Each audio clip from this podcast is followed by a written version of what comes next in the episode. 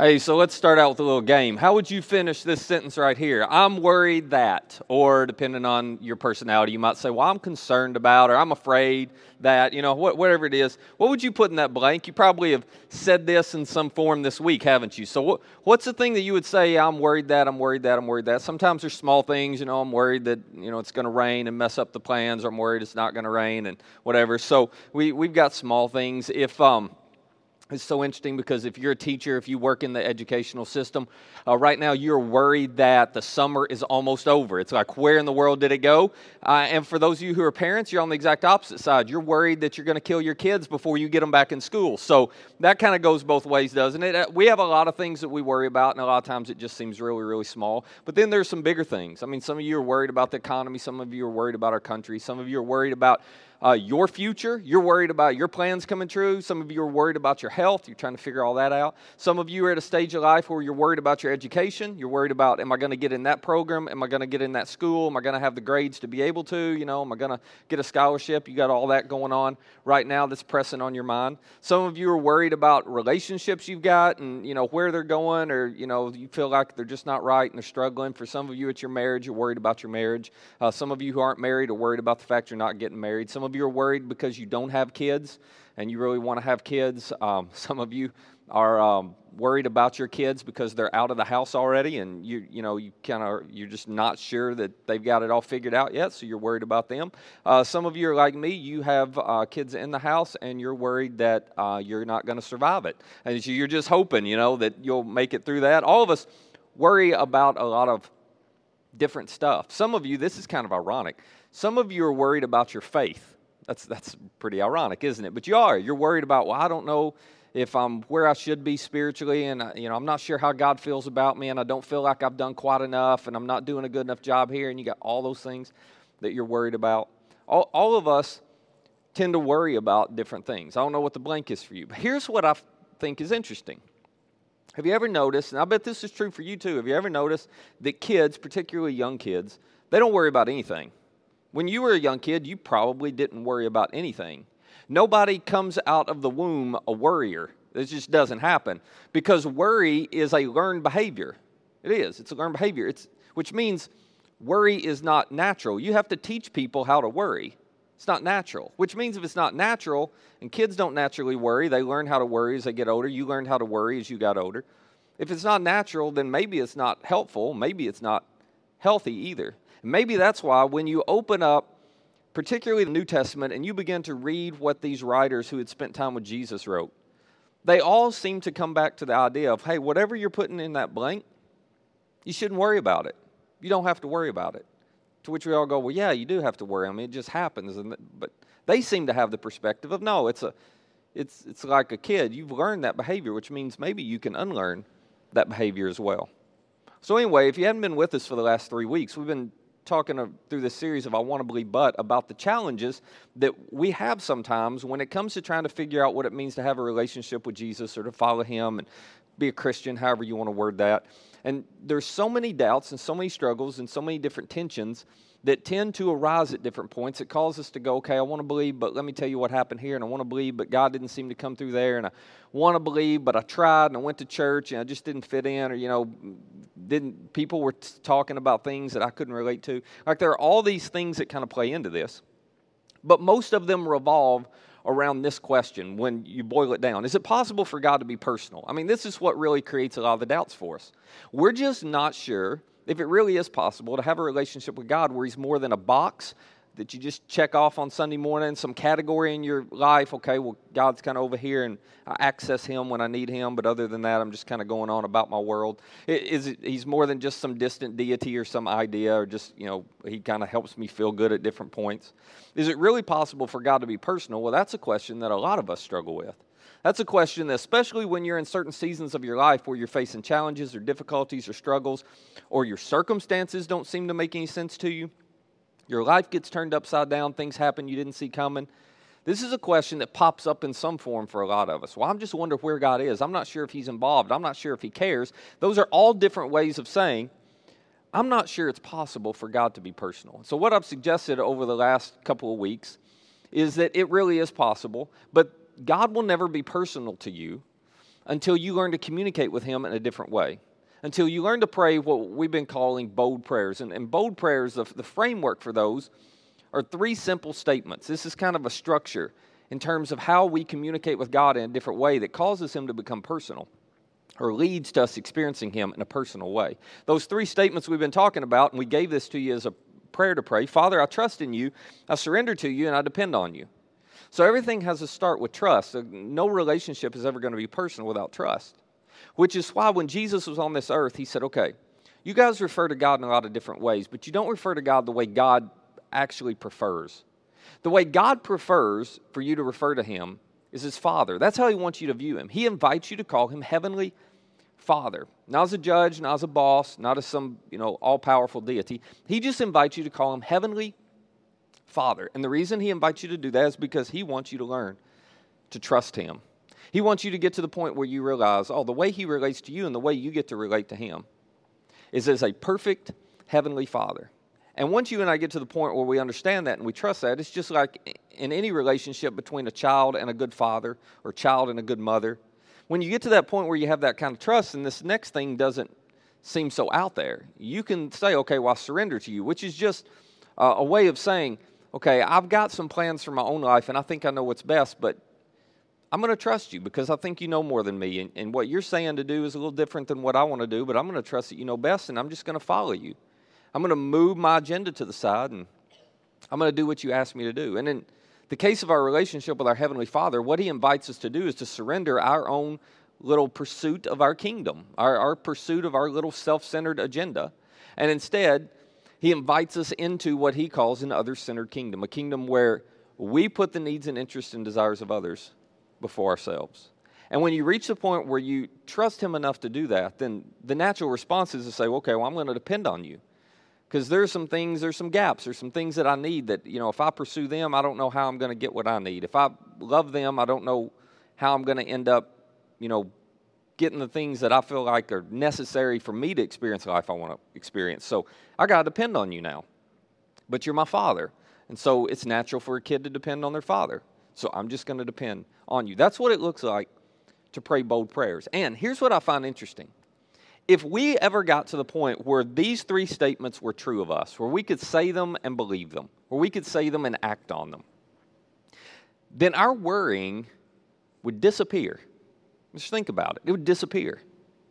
It would disappear because when you get to the point where you trust, surrender, and depend, then you have nothing you have to worry about.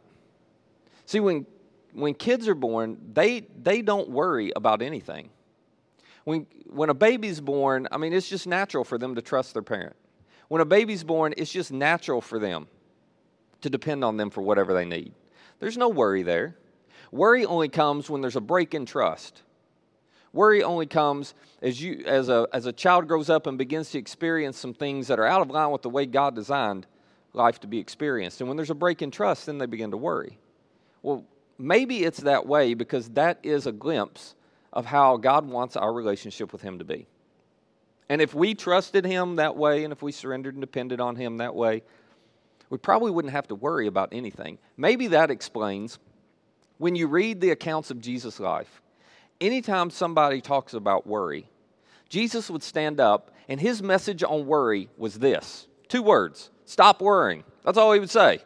Stop worrying, which is so unhelpful, isn't it? Can we just be honest about it? It's like, are you kidding me? I just can't stop worrying. That's you know, I wish I could. I just can't stop worrying. Jesus go, no, no, no, you don't get it. Like, just stop worrying. It's like, no, you got to tell me how. You got to no, just stop worrying. So Jesus talked about this all the time. He would tell his disciples this all the time. Just stop worrying. They'd come bring up something. No, no, just stop worrying. And they couldn't really figure it out until he left this earth. And after the resurrection, they began to realize, oh, that's why he said that. Oh, that's what it means. And so, guess what they did? Then they began, as people chose to follow Jesus, they began to write letters and they began to share with them in person. And when the topic of worry would come up, they would say, just stop worrying. Just stop worrying. The Apostle Paul is one of the guys who spread this message. As a matter of fact, in a letter he wrote uh, to Christians living in the city of Philippi, he gets near the end of this letter. It's not a really long letter, but he gets near the end of this letter. And I don't know what prompted it exactly, but right near the end, he drops this extraordinary insight to them on how to deal with worry and anxiety. I mean, it's just remarkable what he has to say. But it's like, and you'll see this in a minute, it's like as he starts to write, he begins with basically saying this Hey, some of you are worrying and anxious about stuff. You should just stop. And then he realizes, oh, they don't know how to do it. They don't know how to do it. And so, for their benefit, and fortunately for all of our benefit, he goes on to explain how you stop worrying and what happens when you learn to let worry be replaced by something much, much, much more helpful. So, here's what I want to do today. I want to dive into this for just a minute. And for some of you, if you grew up in church, this is going to be a passage that's familiar to you, but you may have never heard it explained or may have never seen the dots connect quite the way we're going to connect them today. Before we jump in, I want to say one other thing. Some of you, and I don't want to make light of this, so that's, that's I wanted to bring this up. Some of you, your worry and your anxiety is, um, I mean, it is a battle, it is a challenge, it is a burden that you carry with you. And it's not just you're choosing to worry. There are biological and you know neurological issues that create a, a real battle in you to try to fight anxiety, to fight worry, to fight depression, to fight all those things. I just want to, you know, before we jump into this, I just want to say I'm not making light of that at all, and I'm not going trying to insinuate today that there's a, a silver bullet here, a magic bullet, and if you just do this one thing Paul says, that all of that's going to go away. But I will say to you, I think if you learn how to do what Paul says, it will help. It will help. And for a lot of us who worry and anxiety is a self inflicted wound, we just choose to do it. This is a path to a better future for all of us. So let me just jump right in. Near the end of this letter, as Paul's writing to them, here's what he says in Philippians 4 Do not be anxious about anything. To which I read that and go, Are you kidding me? Like, you, you really mean anything? Yeah, I mean anything. Well, that, that's a pretty high bar. And not only is that a high bar, if we could be honest, that just sounds a little irresponsible, doesn't it? Aren't there some things that have happened in your life, and aren't there some things happening around you that make you go, I think I should be a little anxious and worried about that. And not to be anxious and worried would be incredibly irresponsible. Like, I just, I can't ignore that. I think that should be something I am concerned about. Matt, you wanted to know what was in that blank? Well, here's the thing that ought to go in that blank, and I don't think it's wrong to put it in that blank. And Paul's going, no, no, no. I, I know your argument, and I, I get what you're saying. I don't think you should be worried about anything. Now, before you go too far, just dismissing Paul and saying, well, he doesn't know what he's talking about, let me give you just a little bit of the context of where he was when he wrote this statement. Paul was sitting in the city of Rome in a home under house arrest. Now, if you know much about Paul's history, you know he'd already experienced a lot in his life. He'd been beaten more times than he could count as he went into towns and shared the message of Jesus and it, you know, offended certain people. He had been shipwrecked and nearly lost his life. He had been stoned to the point of death. As a matter of fact, the people who stoned him thought he was dead. It's the only reason they stopped throwing rocks at him and they turned around and left him, and then lo and behold, he wasn't dead.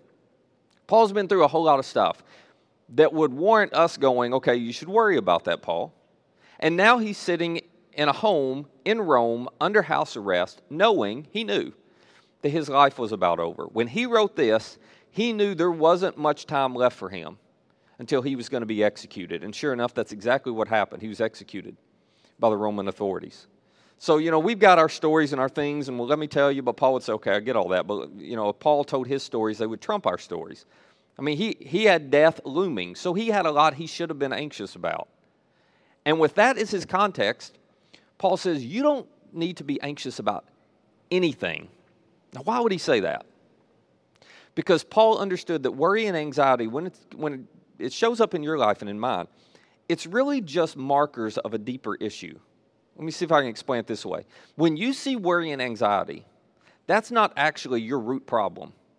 To get to your root problem, it's just a symptom. To get to your root problem, you have to peel off layer after layer after layer. And eventually, Paul teaches that when you, and you'll see this in a second, that when you get down to the root of what creates worry and anxiety, Worry and anxiety are marks of focus issues and faith issues. That's what's at the root of it.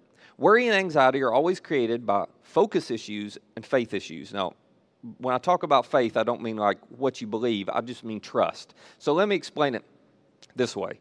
Whenever you worry or whenever you deal with anxiety, then you are focusing on the wrong things and you have put your trust or your faith in the wrong places.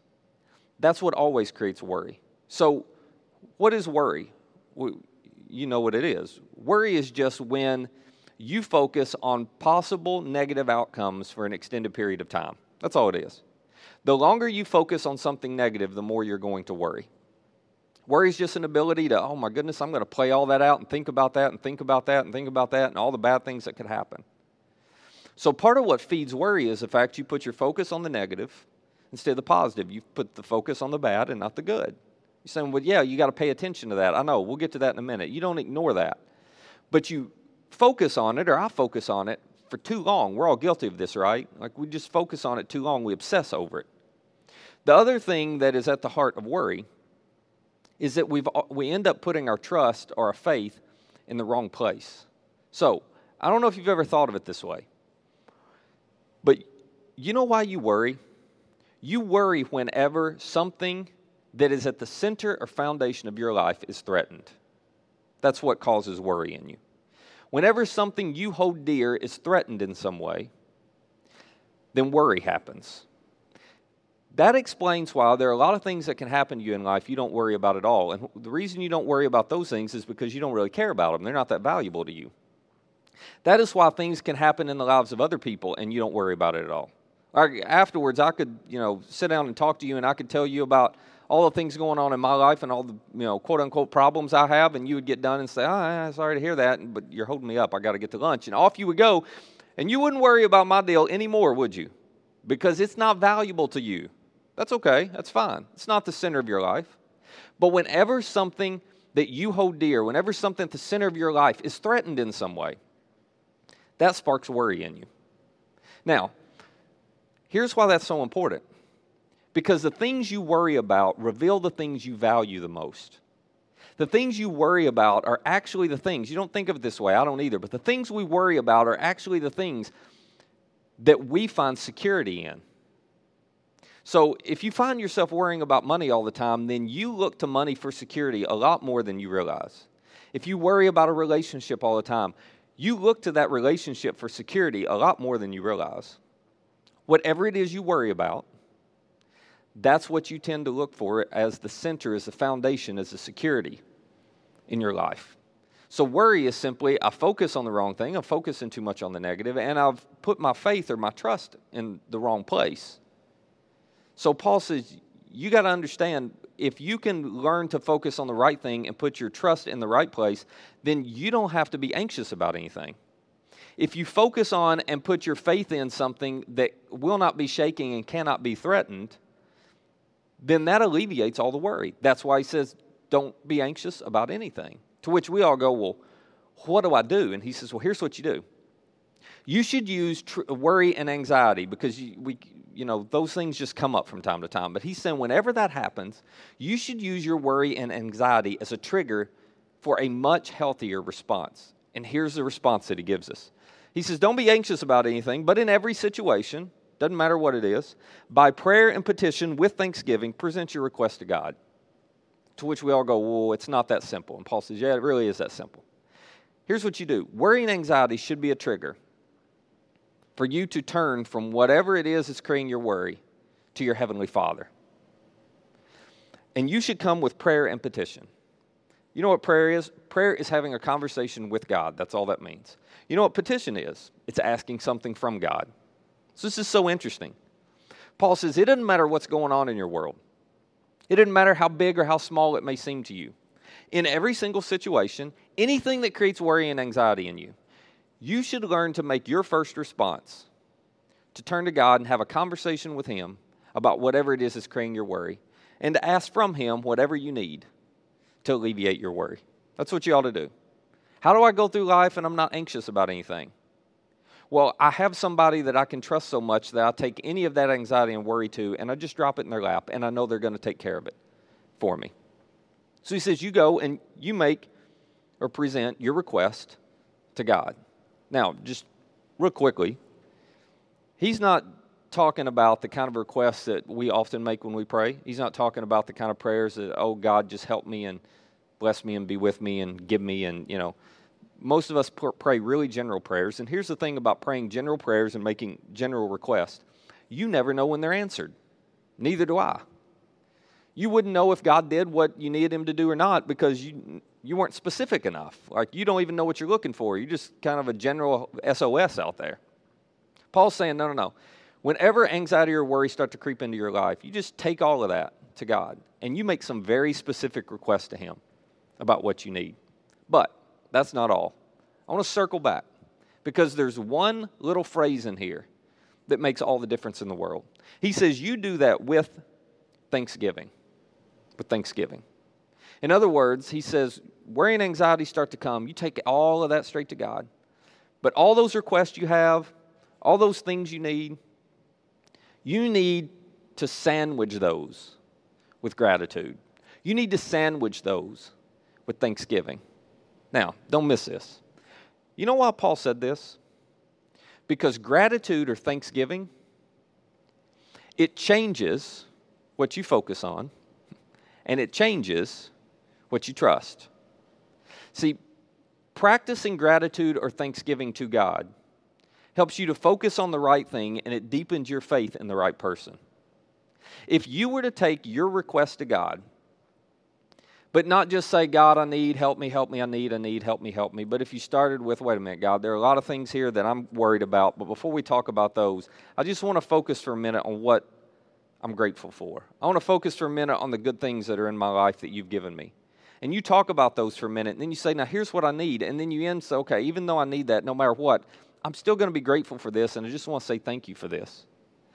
If you learn how to do that, it changes the entire nature of the way you communicate, and it changes the entire nature of your battle with worry and your battle with anxiety. Now, before we get into this any further, what I find so fascinating is 2,000 years later, just in the last couple years, there has been a lot of research done on the effects of gratitude on human beings. And guess what they're finding? They're finding that Paul knew what he was talking about. It's so interesting. here's some of the recent research that's just come out on this. Lady by the name of Tanya Peterson wrote this uh, just a year ago. She said mental health experts agree that feeling and expressing gratitude helps anxiety. Who knew? Well, Paul knew apparently. Once you know what gratitude is and is not, and that's important to know, once you know what gratitude is and is not, you can use thankfulness to improve your mental health. Well, how does that work? Let's keep reading. Being appreciative of things in your life doesn't mean you have to be grateful for having anxiety. So this is not, you know, stick your head in the sand and just act like everything's good. No, I'm grateful and grateful. No, I'm not worried about that. I'm just just grateful for it all. No, no, no. It's not denying the issues that you may have. It also isn't a magic wand that will, I love this technical term, poof away anxiety. It's not it doesn't work like that, okay? You're not just, oh, I'm thankful, and then all of a sudden all your worry disappears immediately. But gratitude can rewire your brain over time to experience less anxiety. The effects of gratitude on health can be life changing. Being grateful is a shift in how you view yourself and the world. Let me just pause right here, real quick. Being grateful is a shift in how you view yourself and the world.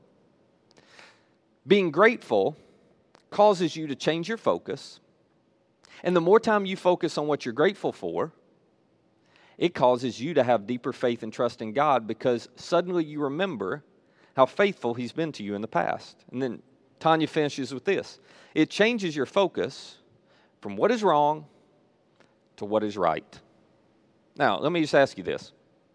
When's the last time you spent more time focused on what you're grateful for than you did what you're worrying about? If you're like me, it's probably been a while.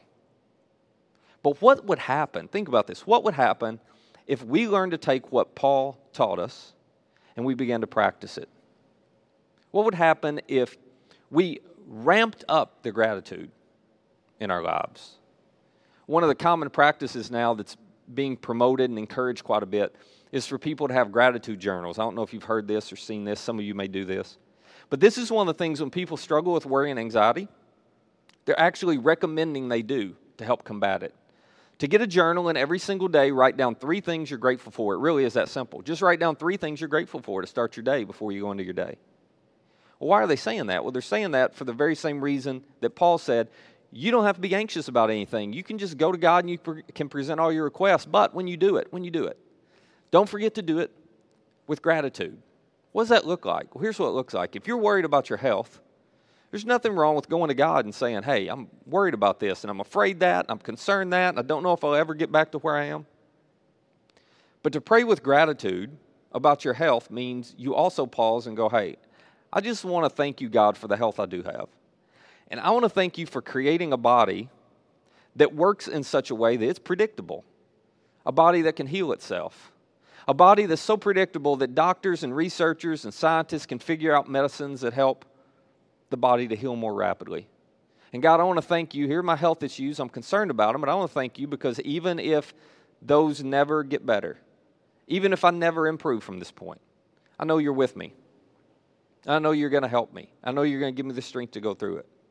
That's what it looks like to take something that you're worried about and pray with gratitude. Same thing's true if you're worried about money, if you're worried about a relationship. When you take the things that you're worried about, you don't ignore them, you're very honest about them. But when you present those to God with thanksgiving, it changes everything.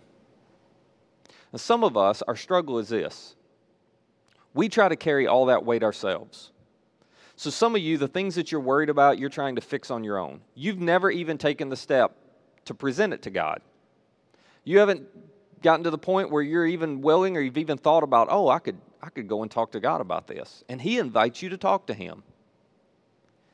But when you come talk to Him, when you come talk to Him, don't just bring the problem.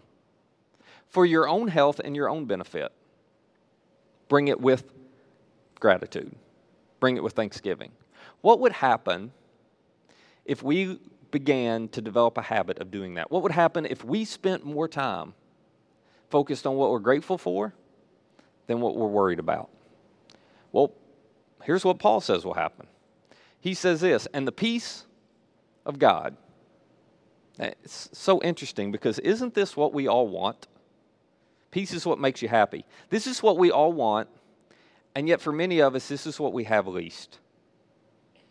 This is what we want most, but we have least, which is why we're worrying about the things we're worrying about, because we're trying to chase peace.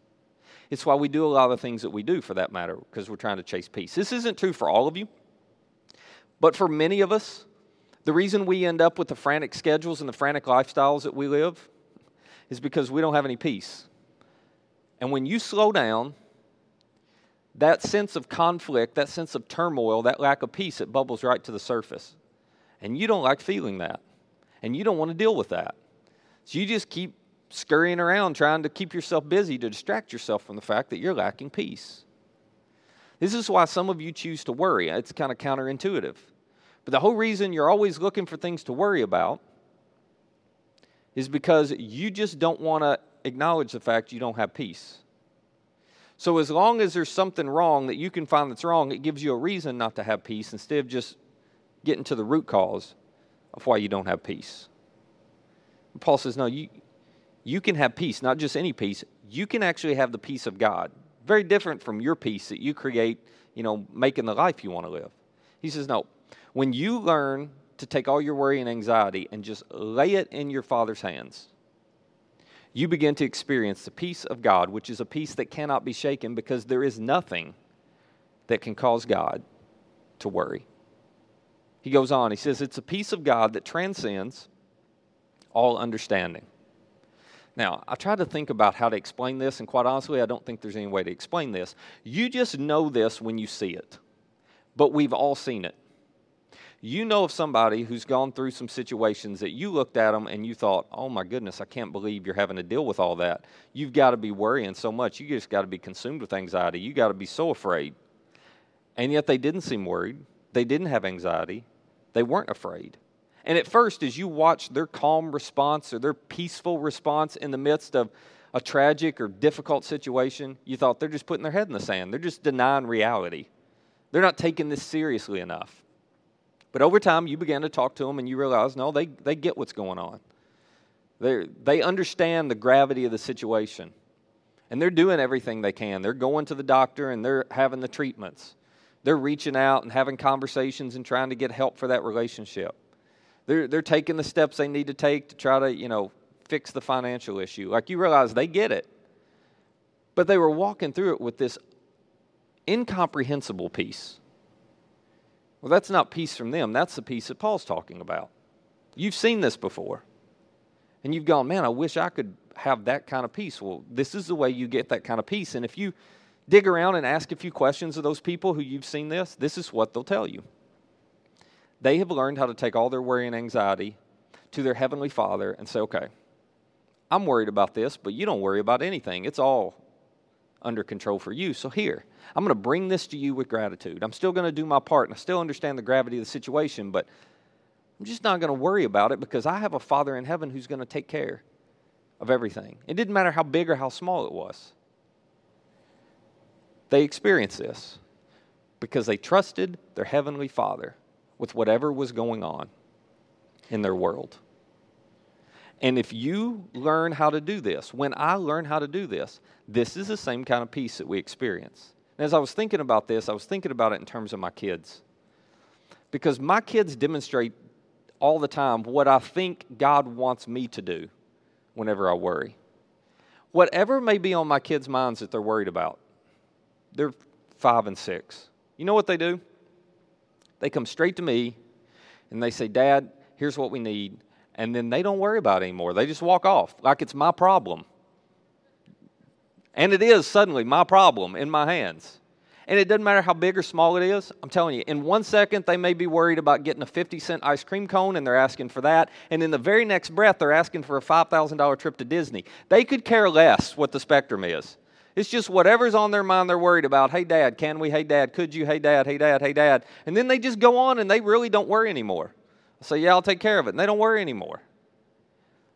And I'm, I think that's exactly how God intends for it to work with us. When you reach the point where you believe that your Heavenly Father really does love you that much and care about you that much, then you can be like any son or daughter with their dad.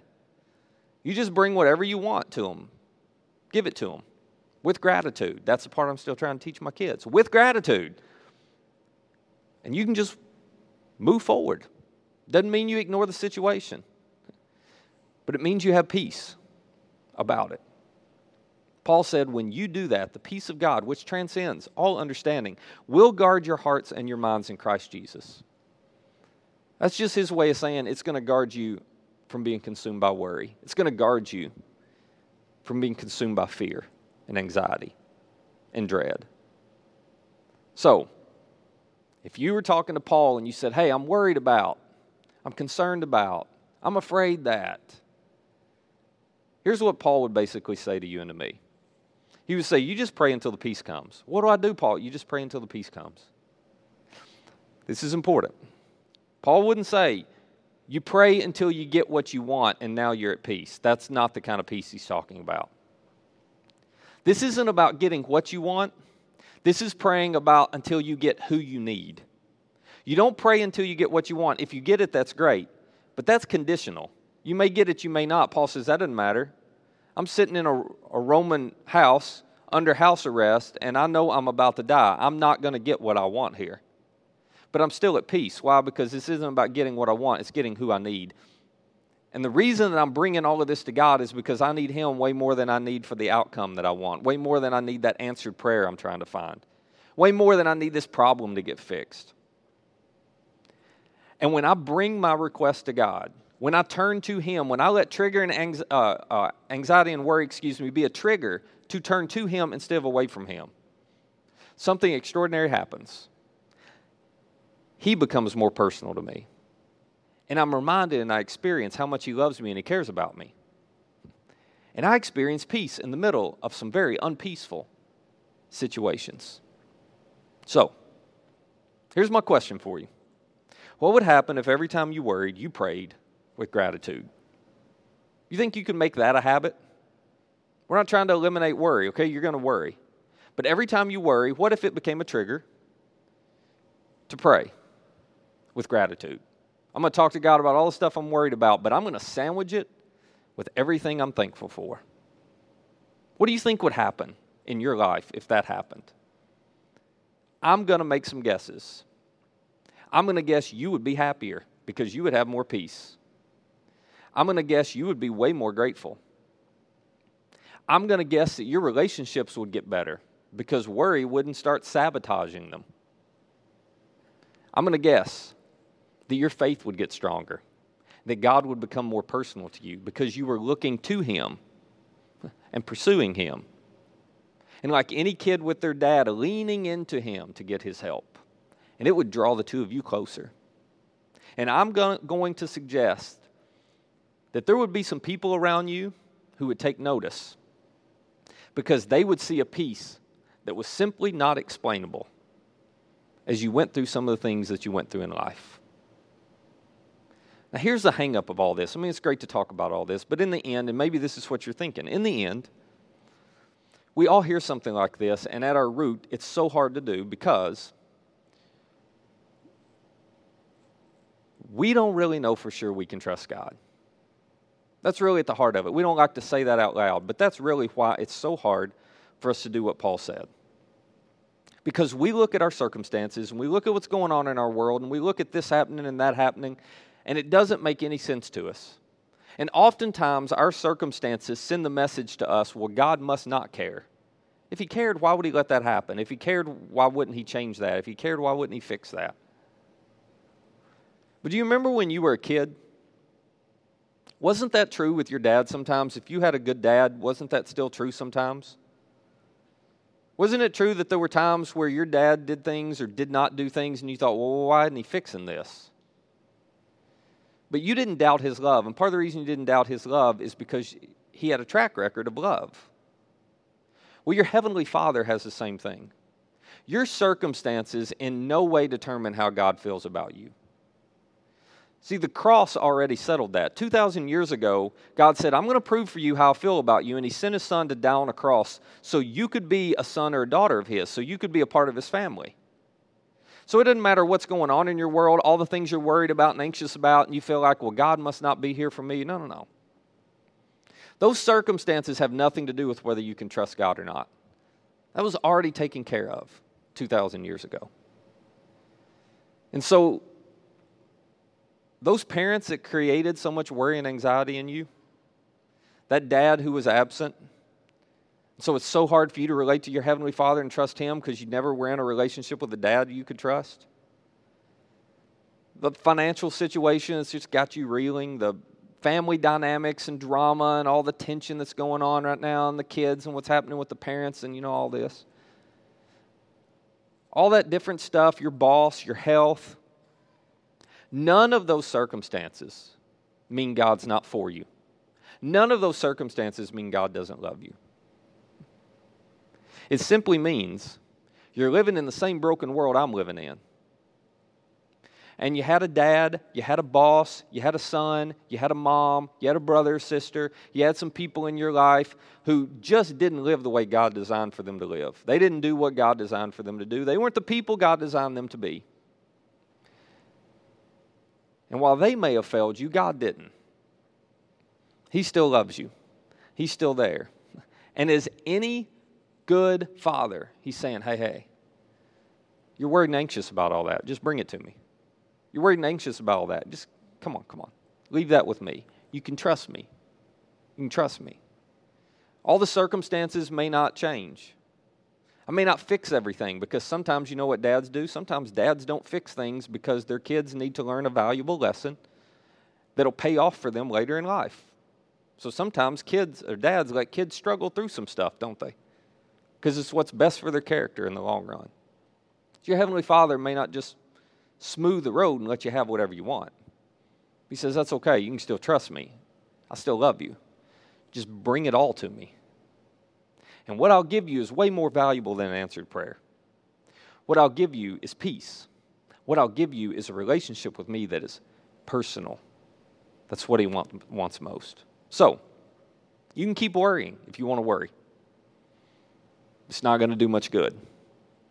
Or, Paul says, you can just pray with gratitude until the peace comes. Not the peace that you get what you want, the peace that you find who you need. Let me pray for us. Father, thank you for uh, loving us the way you do.